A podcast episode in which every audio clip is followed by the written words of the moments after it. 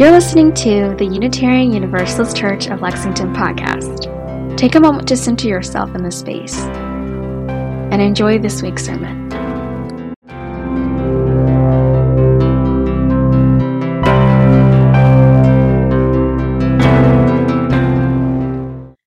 Today's reading is entitled Shoveling Snow with Buddha by the poet Billy Collins.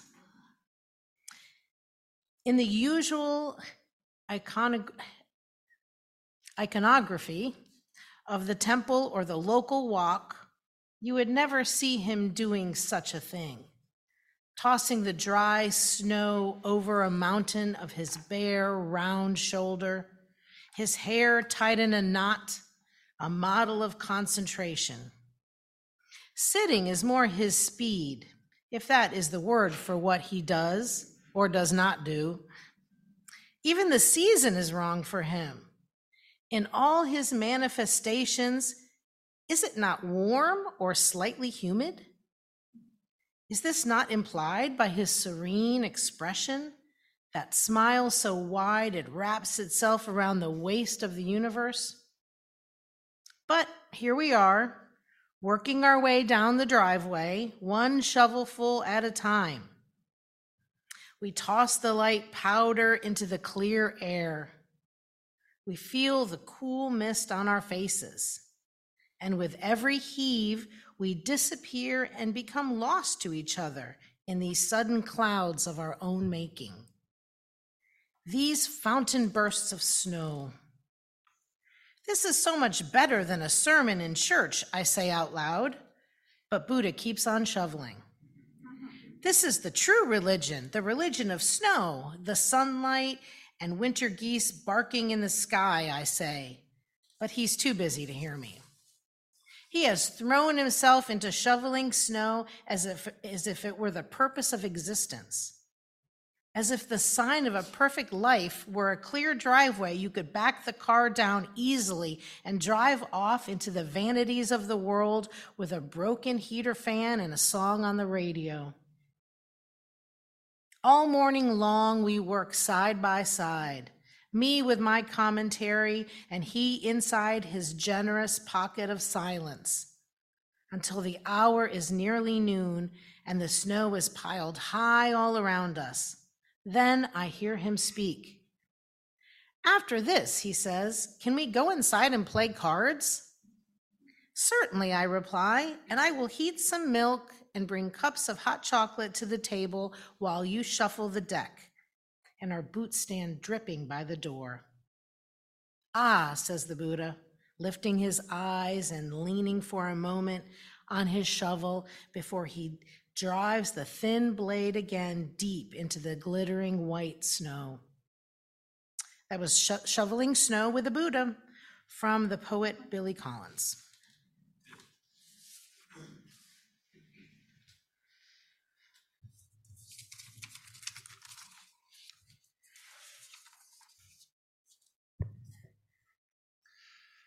Today, I want to talk about your life.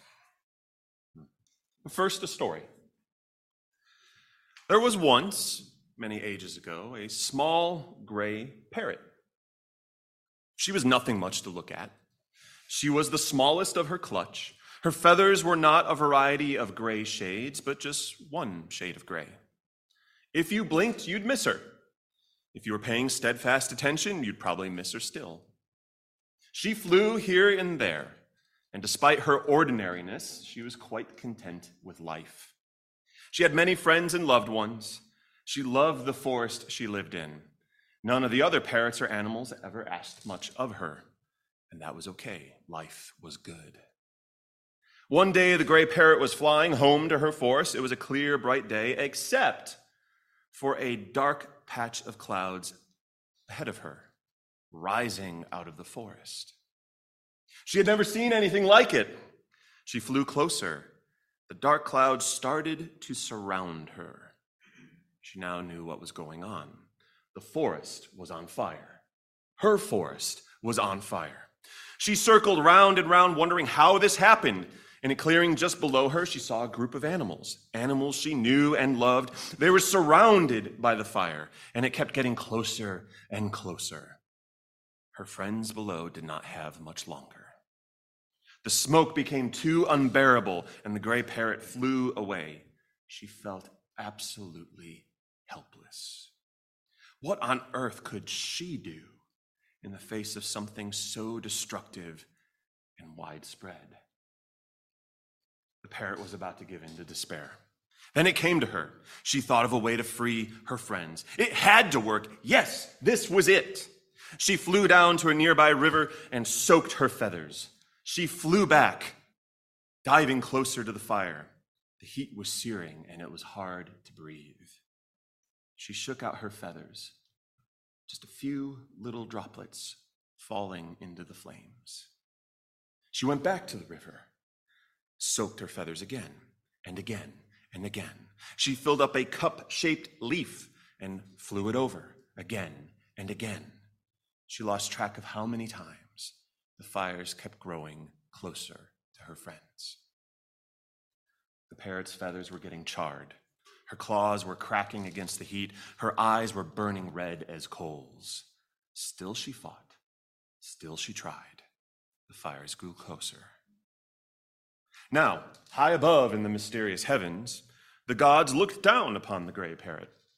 they laughed at her, and they laughed, and they laughed, and laughed. Look how foolish this little bird is, they remarked. Look how she fights and writhes against the inevitable. They kept laughing, and still she kept flying, kept trying to put out the flames. Now, one of the gods took pity on her this God transformed into an eagle, flew down and told her, It's hopeless.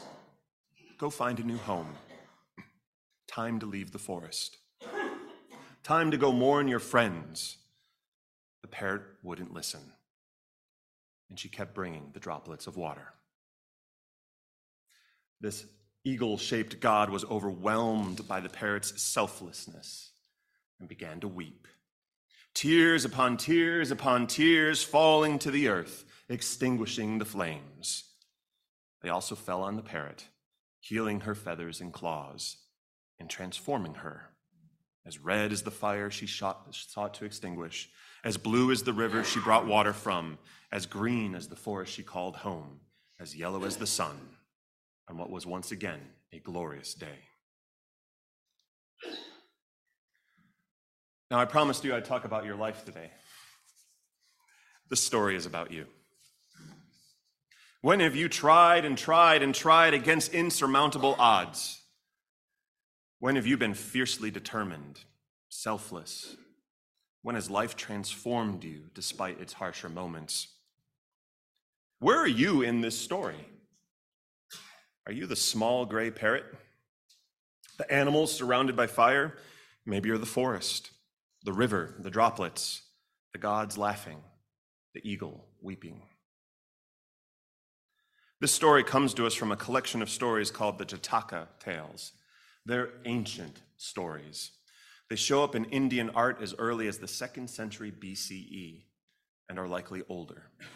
Older than many of the stories that are dominant in our culture today. The, the Jataka tales are curious stories they mostly tell little fables about the Buddha in the Buddha's past lives. They always lift up a virtue. He's often an animal or a supernatural being. And in the case of the one we just heard, he was a parrot and facing insurmountable odds. They are, in many ways, a Buddhist book of virtues, and there's roughly 550 of them. Now, it's hard to have a favorite but this one, about a small but mighty parrot, comes close. And as Buddhists around the world just celebrated an oft forgotten December holiday, as you heard earlier, known as Rohatsu or Bodhi Day, and Rohatsu just means the eighth day, right? It feels right to lift up at least one of the Jataka tales for us this morning. Every year, Unitarian Universalists pause to acknowledge all of these festivals of light, but this one gets left out quite often. It's a very understated holiday. it's quietly celebrated, often with a full evening of meditation, followed by breaking the evening fast with rice pudding. First thing the Buddha ate after his enlightenment. Now, I would say that this day, this Bodhi day, awakening day, deserves a place in our acknowledgments, if for no other reason than its simplicity. There, under a giant fig tree, the Buddha saw the morning star, the planet Venus, and was awakened to life.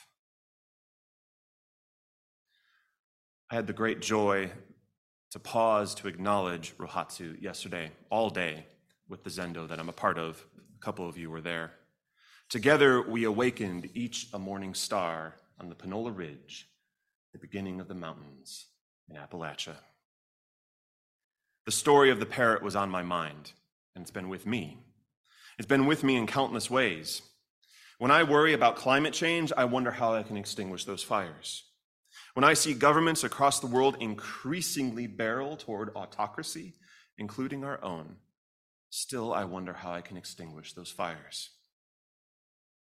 When I see suffering that many of you experience in your life, let alone everything around us and across the world, yeah, I wonder about putting out those fires too.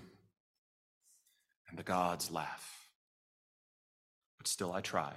Still, we try. Still, this story has something to tell us because we're not just here to talk about parrots, we're here to talk about our lives and our shared life as a congregation. You know, I've been on this soapbox just a little bit in the past, but Buddhism in the West can often get sanitized into a passionless mediocrity or sunshiny bliss. But this story, if you let yourself feel it, it tells you the real deal. Can you feel the feathers getting charred? When has your life been like that? The claws cracking. When has your life been like that? The eyes burning red hot with determination. When has your life been like that? And life can also be compassion, selflessness, a healing rain, a job well done, joy, contentment, all of the in between. When has your life been like that? If there's one lesson we Unitarian Universalists can hold from Rohatsu, from Bodhi Day, it's that Buddhism asks us to wake up to the totality of our lives. There's a great quote from Ralph Waldo Emerson that captures this Emerson, the accidental Buddhist. He writes, Nothing is at last sacred but the integrity of your own mind. Absolve you to yourself, and you shall have the suffrage of the world. That's it. That's the lesson. That's the gray parrot, by all appearances, a plain, ordinary bird, but so reconciled to her life, of course she would give herself over to what she loves. But what of the eagle, you might wonder? What of the lone god that takes pity on the parrot and was so moved by her selflessness that the fires were extinguished? Now, if we take the story literally, the gods aren't much to write home about. But for me, I see that eagle, that lone God, as hope itself. Hope is the thing with feathers, Dickinson reminds us. Now, there's something that, that's missing from this story, though. And these stories aren't meant to be taken on their own. They're wisdom stories that illustrate an entire body of teachings, not just a single teaching. So here's another Jataka tale for us this morning. It goes like this Thus have I heard, as all good Buddhist stories begin. Once there was a golden deer. So radiant was this deer, the king commanded the hunters of the kingdom to capture it for him, so he might have it for himself. Now, this golden deer was proud. He was, after all, quite handsome. All of the other deer admired his golden fur and antlers, how they sparkled. He was pretty sure the hunters would never find him. Now, one day, as the herd stopped for a drink, the golden deer heard a snap. He yelled in pain and looked down. A hunter's trap had caught his leg. He tried to pull out of it, the trap just got tighter. He tried again, it dug into his skin. He yelled for the herd, Leave me! The hunter would be back soon. Save yourselves. But the herd said no, they would stay. The hunter arrived, and much to the hunter's delight, they saw that they caught several deer, not just one. Only one was in the trap, though. How peculiar. The hunter nocked an arrow anyway. And then the deer spoke, as animals often do in these stories, much to the hunter's shock. The deer said they would not leave the golden deer, for he was family. The hunter was moved to compassion, released the golden deer, mended his leg, and set him free. Most of these stories go like this short little wisdom tales. But here we see a companion to the story of the gray parrot community. We are not alone in this. We are not alone so long as we have community of care and support. In Buddhism, it's called the Sangha, and it's so much more than a group of people just being silent for hours. It goes deep, and everyone is welcomed as they are. I'd ask what we could learn as Unitarian Universalists from these examples, but it's kind of right there for us. It's right there. And it's really about our lives our daily living, our living as individuals, in families, in community, and so on. And life can be hard. We know that happiness is never guaranteed. Sometimes it feels like only the bittersweet or worse. And I'm not going to lie to anyone about the promise of these stories. They both have joyful endings, right? But they also require a journey into the unknown. And it can often be painful. A journey that can feel hopeless, a journey that can make us feel like we're destined to lose. And yet, and yet, hope always visits us in some way. Maybe not to quench a fire, maybe it's just for something simple and quiet. And communities of care are there for us to be present when life ensnares us. The story of the Buddha is often told as if he was on his own entirely. No. Everywhere he went, even when he nearly starved himself to death, there was also a return to community, if not a community already present. And even in his awakening, he sought community. Now, I wholeheartedly believe that the prophets and wise people that can show us the way are all like this. Their teachings never ask us to surrender our integrity. They believe hope always shows up when we least expect it, and they always encourage us to seek out friends for the journey.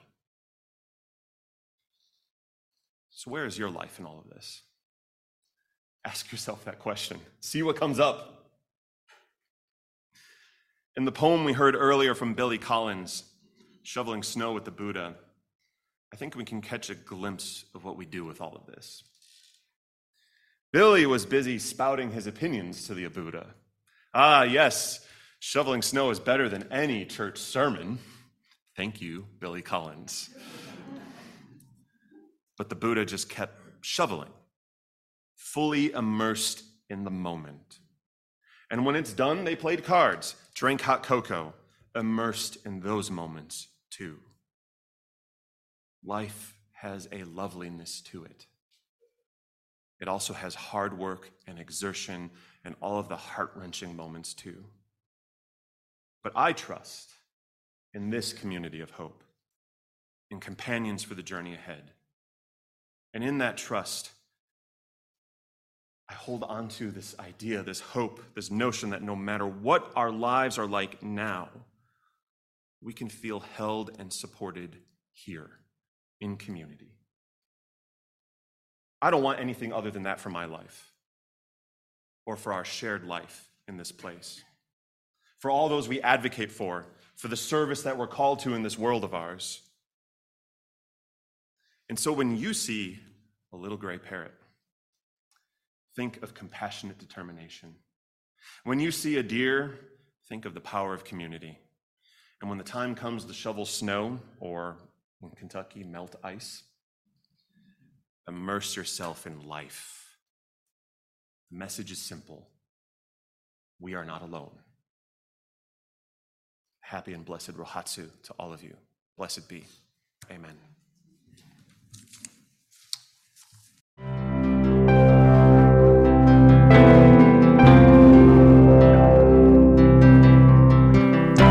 Hope you've enjoyed this week's podcast. If you would like to learn more about us, please visit our website at www.ucl.org, where you can find more information about our grounds, staff, and upcoming events. You can also subscribe to our e news there and learn about our virtual service offerings. We'll see you next week.